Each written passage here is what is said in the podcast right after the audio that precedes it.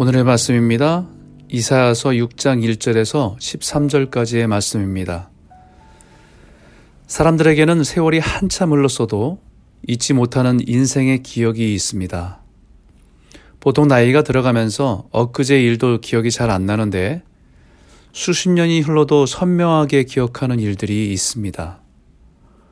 이사야 선자에게는 성전에서 하나님의 임재 가운데 자신을 그 시대의 선지자로 부르신 날, 그날은 잊을 수가 없습니다.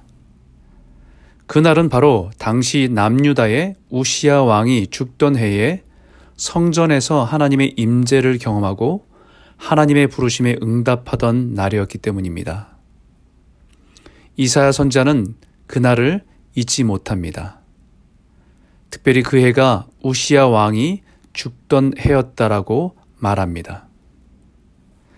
우시아 왕은 정치적으로 탁월한 왕이었습니다.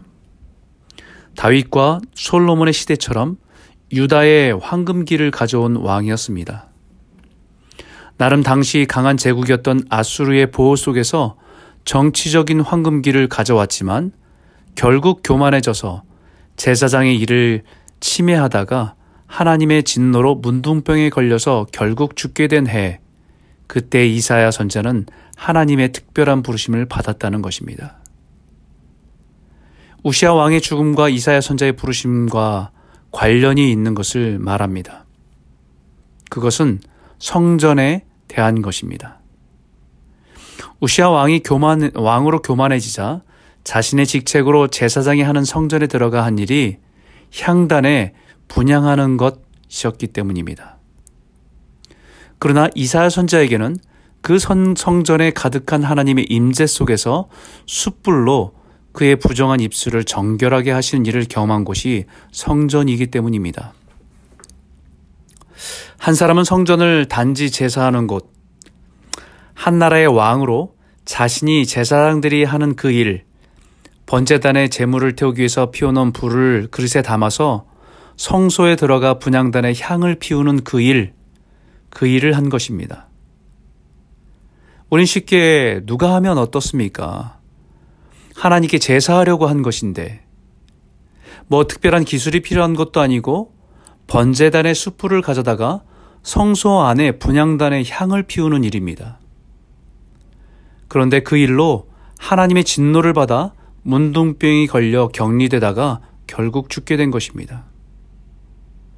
그런데 이사야는 그 성전에서 예배하다가 천사가 그의 입술에 숯불을 대어서 정결함을 받고 선지자로서 살아가게 되었다는 것이죠. 하나님은 이사 선자에게 분명히 가르쳐 주고 싶은 것이 있습니다. 그것은 성전은 하나님의 임재가 있는 곳이라는 것이죠. 하나님의 거룩함이 가득한 곳이라는 것입니다. 그 거룩함 앞에서 서는 것이 예배입니다. 그 거룩함 앞에 나의 불의함, 죄악이 다 드러나는 것입니다. 그럼에도 불구하고 하나님의 은혜로 덮어주시고 정결함 가운데 하나님의 임재로 부르시는 것들을 경험하는 것이 예배입니다. 저는 오늘 이 말씀을 깊이 묵상하게 됩니다. 그리고 질문이 생깁니다. 나에게 성전은 어떤 의미인가? 나에게 예배는 어떤 의미인가? 하나의 일터인가? 생존을 위한 수단인가? 우시아 왕처럼 내가 왕인데 내가 원하는 방식으로 제사를 드리면 되는 것 아닌가? 제사를 안 드린 것도 아니고 예배를 안 드린 것도 아니고 우리는 코로나로 인해서 우리도 모르는 사이에 우시아처럼 예배에 대한 나의 태도가 그와 같이 되어가고 있는 것은 아닌가.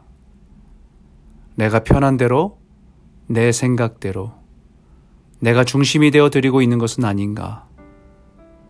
예배가 무너지고 있는 이 시대를 보면서 깊이 묵상하게 됩니다. 사랑하는 성도 여러분, 오늘 하루도 이 말씀을 깊이 한번 묵상해 보시기 바랍니다.